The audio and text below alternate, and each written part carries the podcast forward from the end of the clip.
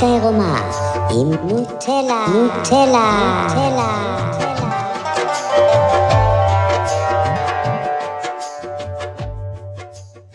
אני מקווה שזה עובד. יש לי מיקרופון חדש, כמו שאתם רואים. הוא סקסי בטירוף. ואני עדיין לומדת לעבוד איתו, אז אני מקווה ממש שזה יקליט לי טוב. אני נוטלה, נטלי להב, זה הפודקאסט שלי, האמת העירומה. אה, אני יודעת שאמרתי אתם רואים, אבל אה, בטח חלק מכם רק שומעים. וכן החלטתי לנסות להקליט פודקאסט שאני גם מצלמת את עצמי בווידאו, אז אני ממש מקווה שזה יצא בסדר, ושאפשר להשתמש בזה, אז אני אוריד את הגילים רגע. הופה. מה שקרה זה שהייתי עושה, אה, בהתחלה התחלתי בכלל את הדרך שלי בתור בלוגרית במה וזה, שזה היה אתר כזה של בלוגים של דור וואי, שאני אה, כלולה שמה. אה, וכתבתי שם בערך 4-5 שנים. אה, האגו שלי רוצה להגיד שהפוסטים שלי היו הכי נקרים שם, אבל בתכלס כתבתי דברים רדודים על סקס, אבל גם אה, אני רוצה להאמין שכן אה, יש לי או היה לי איזשהו כישרון כתיבה מסוים שאנשים אהבו לקרוא. ואחר כך אה, כתבתי בוויינט, אה, גם כמה שנים, זה ארבע שנים במדור יחסים. אה, גם על עצמי, גם על סקס, גם על כל מיני דברים. וכשהייתי בוויינט אז היו מזמינים אותי כל מיני פינות בטלוויזיה כדי לדבר על כל מיני כתבות שכתבתי. ובנוסף, באיזשהו שלב קיבלתי פינה, זה היה בטלוויזיה באנגלית אמנם, ב-i24, אבל קיבלתי פינה שבועית שם במשך שנה שהגשתי אותה. אז אפשר להגיד שהכתיבה איכשהו... אה, ובנוסף גם היה לי תוכנית רדיו ברדיו נתניה, 106 אה, קראו לזה. אה, אז, אז התגלגלתי מבלוג לעיתונאות, לכתבות, אה, לטלוויזיה, לרדיו. לא הגעתי לשיא, לא קרוב אפילו, אבל כן הגשמתי כל מיני חלומות שם שהיו לי, ו... אמ, תוך כדי הדרך גם התחלתי לעשות עבודה פנימית, ואז הדברים האלה הפסיקו לעניין אותי באיזשהו שלב. תמיד אהבתי מאוד לבטא את עצמי ולדבר על דברים ולהסביר דברים. ואז אה, באיזשהו ש... אה, חלק מהדרך שלי הפסקתי לכתוב פוסטים, הפסקתי לכתוב בלוגים, הפסקתי לכתוב בוויינט, רבתי עם העורכת שמה, כמובן, כי אני בת זונה שרבה עם אנשים לפעמים, עם הרבה חמלה, כן. ובאיזשהו, לא יודעת, לאחרונה, בשנה, שנתיים האחרונות, אני בעיקר עושה סרטונים. הסרטונים שלי, זה כזה סרטונים שאני יושבת מול מצלמה ומדברת ומסבירה דברים. אה, ודיברתי על uh, הכל. Uh, משפיכה מהירה לסקס, לאורגזמות, לאלוהים. הסרטונים קיבלו הרבה צפיות ושיתופים. יש לי סרטונים עם... Uh, 400 אלף צפיות, 300 אלף צפיות. אה, גם ביוטיוב יש לי אה, ערוץ פעיל עם סרטונים עם הרבה צפיות, עד לרמה שלפעמים זהים אותי ברחוב, צועקים לי נוטלה, נוטלה. והבנתי שיש פה איזשהו צ'אנל שהוא עובד. היום אני יחסית יציבה בדרך שלי ובתהליך שלי, בהתבוננות בעצמי אה, וכל מה שאני עושה. אז אני מרגישה יותר ויותר בנוח כן להעלות תוכן אה, ממקום מאוד כנה ואותנטי וישיר ואמיתי. תשמור עליי מפניי. לא יודעת למה זה עלה לי לראש. אמ, ואז בחודשים האחרונים, שזה יחסית חדש, התחלתי את הפודקאסט הזה. והפודקאסט זה מוזר כי אני יושבת בבית עם איזה מיקרופון ומדברת לעצמי בגדול, אה, שזה היה לי מאוד מוזר, אבל מצד אחד, מצד שני, זה הוציא ממני הרבה אמת ודברים שלא יצאו בסרטונים לפני. סרטונים תמיד היה כזה דמות, והי, אני נוטלה, ואני עכשיו אדבר איתכם על הנושאים האלה ואלה, אצלי הכל מושלם, בואו אני אסביר לכם. ופתאום אה, הפודקאסט, שלא היה את הוויז'ואל, שאני יכולה לראות את עצמי, ופשוט דיברתי, אה, יצאו דברים אחרים, וגם שם קיבלתי פידבקים ופרגונים. אז אני ממשיכה, המשכתי, אני ממשיכה עדיין. והיום עלה לי אולי, לשלב קצת בין הוידאו לפודקאסט, אז אני גם מצלמת את זה בוידאו וגם מקליטה את האודיו. אני לא יודעת איך זה יצא, אני לא יודעת אם אני משתמש בזה בסוף או לא, אני אף פעם לא יודעת, אגב, כשאני מקליטה משהו, אם אני באמת הולכת להשתמש בזה או לא. אה, זה עניין של, אה, אחרי שאני מסיימת, אני צופה בזה. ואני מנסה להבין באמת אה, באיזה תדר אני, כשעשיתי את זה, איך זה, איך זה נראה בעיניי, האם מרגיש לי שזה משהו טוב ונעים וכיף לשמוע שבא לשתף או לא. לפעמים לא.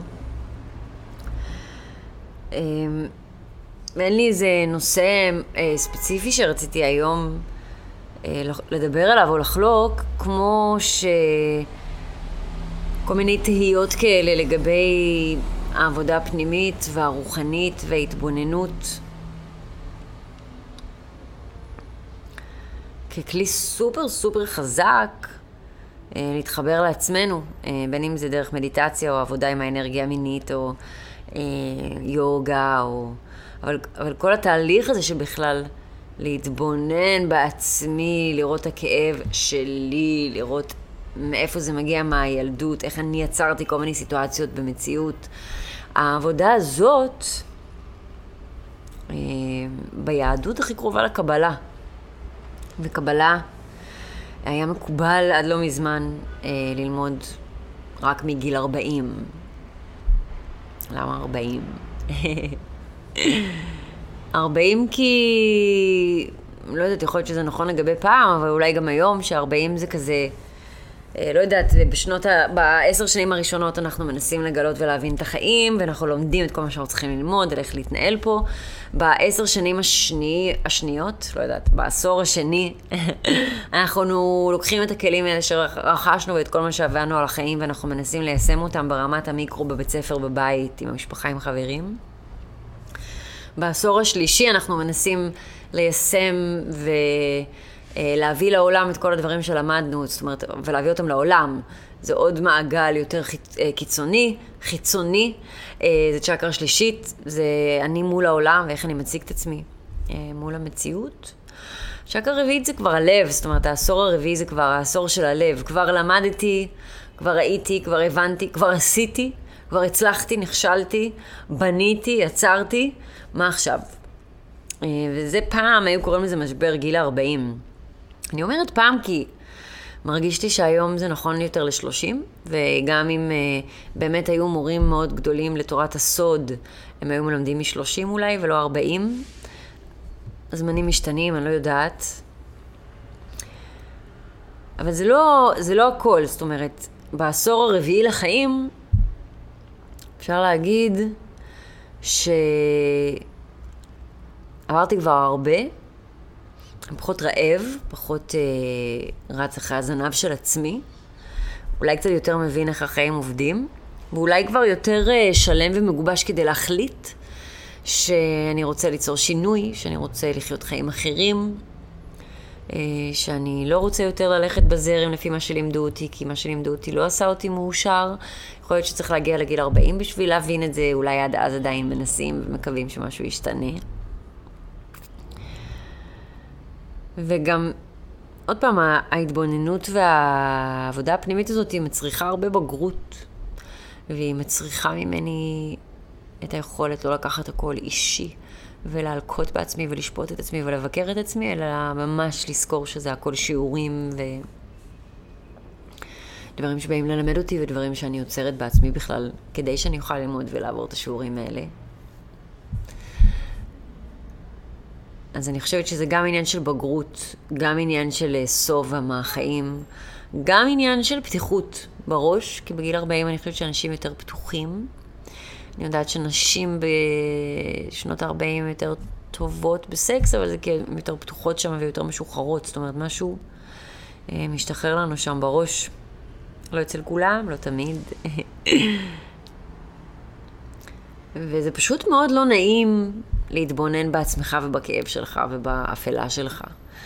אז אני יכולה להבין למה הרבה אנשים אולי אה, ידחו את זה לשלב יותר מאוחר בחיים, שאני יותר בשל לזה.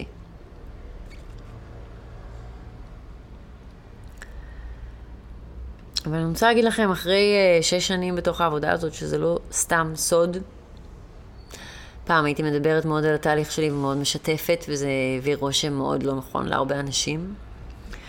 אז זה לא סתם סוד, אה, כל העבודה הזאת. ואני לא בהכרח אומרת שאתם צריכים ללכת ללמוד קבלה עכשיו אצל איזה רב, אבל אה, אם כן יש לכם איזושהי קריאה למדיטציה, עבודה פנימית, להתבוננות, אני הייתי מאוד ממליצה על זה, אבל במידה ואתם באמת מרגישים מוכנים לזה, שכבר עברתם מספיק בחיים, שאתם כן שבעים מחלקים מסוימים, זאת אומרת, אני באמת עשיתי המון דברים בעולם, יחסית אליי, כן, בעולם שלי, זה לא עשיתי דברים בעולם בחוץ, מי אני? סתם בן אדם שגר בפלורנטין, אבל בחיים שלי עשיתי הרבה, רציתי טור בעיתון, היה לי טור בוויינט, רציתי פינה בטלוויזיה, היה לי, רציתי תוכנית טלוויזיה, היה לי, זאת אומרת, זה הדברים שרציתי בחיים. ואחרי שכן השגתי אותם במידה כזו או אחרת, עדיין לא היה לי טוב, ואני חושבת שרק בזכות זה שכן השגתי אותם בתקופה מסוימת במידה, במידה כזו או אחרת, אה, הרגשתי את השובע הזה, והשובע הזה מהחיים, מהמטריקס, מהסיפורים, מהבולשיט שאנשים חיים בתוכו. בזכות השובע הזה יכלתי באמת לצאת לדרך הזאת, ואני שם כבר איזה שש-שבע שנים עושה את העבודה הזאת עם עצמי. אולי אני מגזימה, כי יש לי הרגל להגזים, אז אולי זה ארבע-חמש שנים. אני תכף אהיה בת 37 עוד שבוע, עוד שישה ימים. וזה שינה לי את החיים בעוצמות אחרות שלא הכרתי לפני. אני מרגישה היום בן אדם חופשי ומאושר ובריא ושמח ואוהב ונאהב. ואני בריאה פיזית, ואני בריאה מבחינת הבית שלי ומבחינת החיים שלי, וזה בזכות העבודה הזאת שעשיתי. אני לא משתפת הרבה, בגלל שזה סוד, בגלל שאולי זה לא מובן לאנשים מבחוץ. קשה להבין את זה, קשה לעכל את זה, קשה לאכול את זה, קשה באמת... אה, כל אחד בא עם הסיפורים שלו ועם הדעות שלו לגבי כל מיני דברים, ומלביש על אנשים אחרים סיפורים שהוא שמע או חווה או ראה. ואני התעייפתי מלהסביר את עצמי באיזשהו שלב, התעייפתי מלהתגונן, התעייפתי מ... לשכנע אנשים שמה שאני עושה זה טוב, ופשוט הפסקתי לשתף ברמה הזאת. אני עדיין משתפת דברים אישיים, אני עדיין מדברת על הנושאים האלה, אבל אני משתפת את החוויה שלי הרבה פחות, וגם זה יישאר ככה, ואני גם לא מתכוונת לחלוק יותר מדי מהחוויה האישית שלי, בגלל שהיא שלי. וכל בן אדם ששומע על החוויה שלי, אוטומטית משנה את החוויה עצמה, כי הוא שומע את זה דרך ה mind שלו והניסיון שלו וכל מה שהוא מכיר.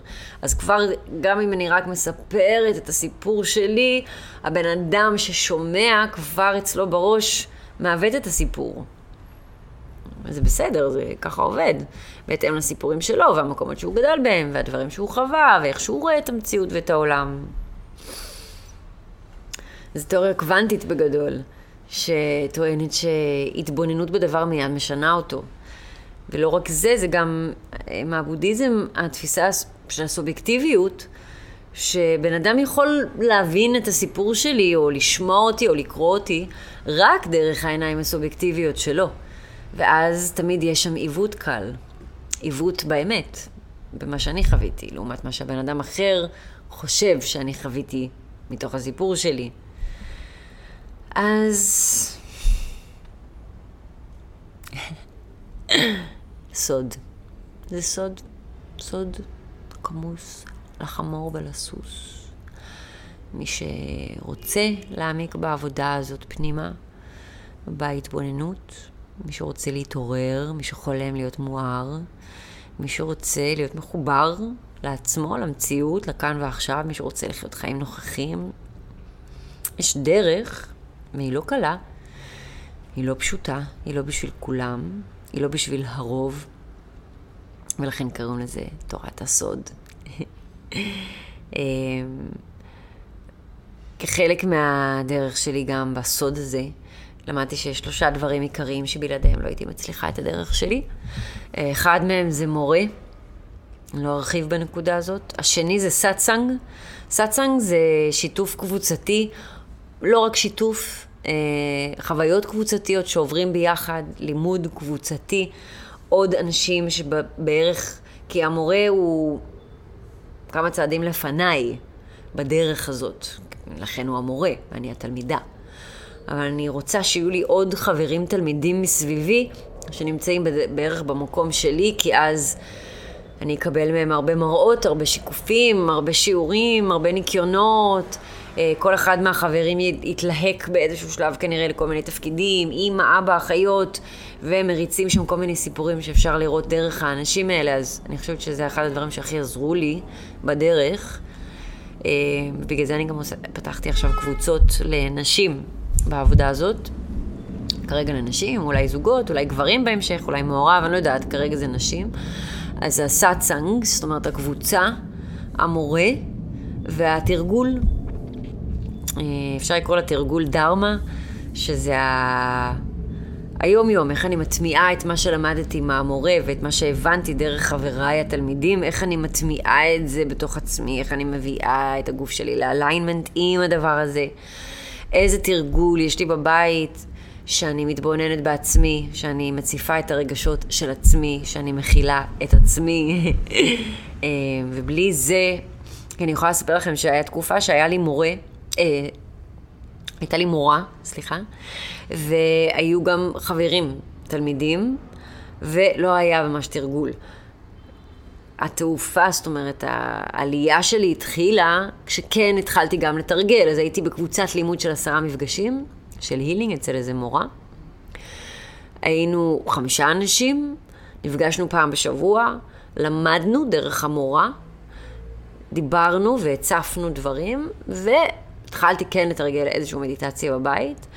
וזו הייתה הקבוצה הראשונה שהשתתפתי בה, ואחר כך התקדמתי למורה אחר ולקבוצה יותר מתקדמת, והתרגול שלי גם השתנה מאוד, אבל בלי שלושת הדברים האלה, למרות שזה לפעמים נראה שאני חזקה ויכולה לעשות הכל לבד, אני לא.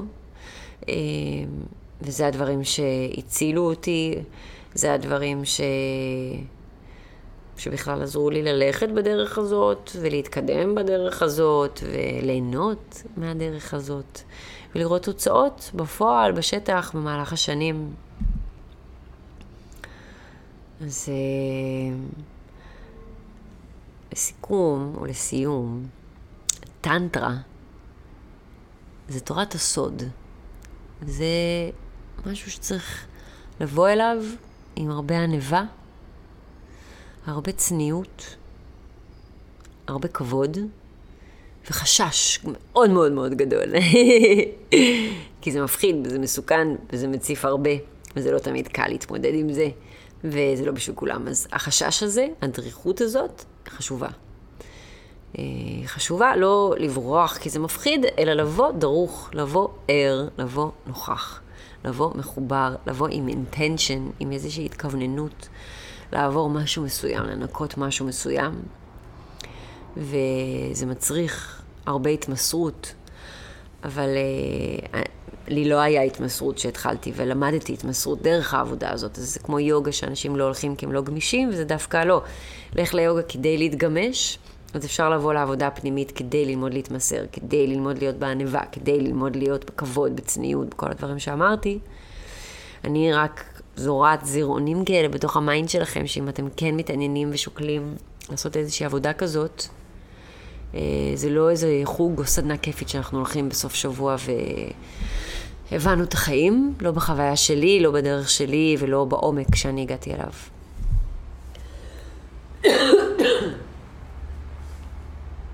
אה, זהו. נראה לי שזה מספיק להיום.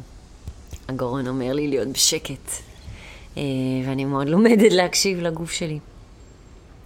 אז אני אמשיך את היום שלי, ותודה שהקשבתם, וראיתם, והשתתפתם, ו... ובהצלחה. ביי בינתיים.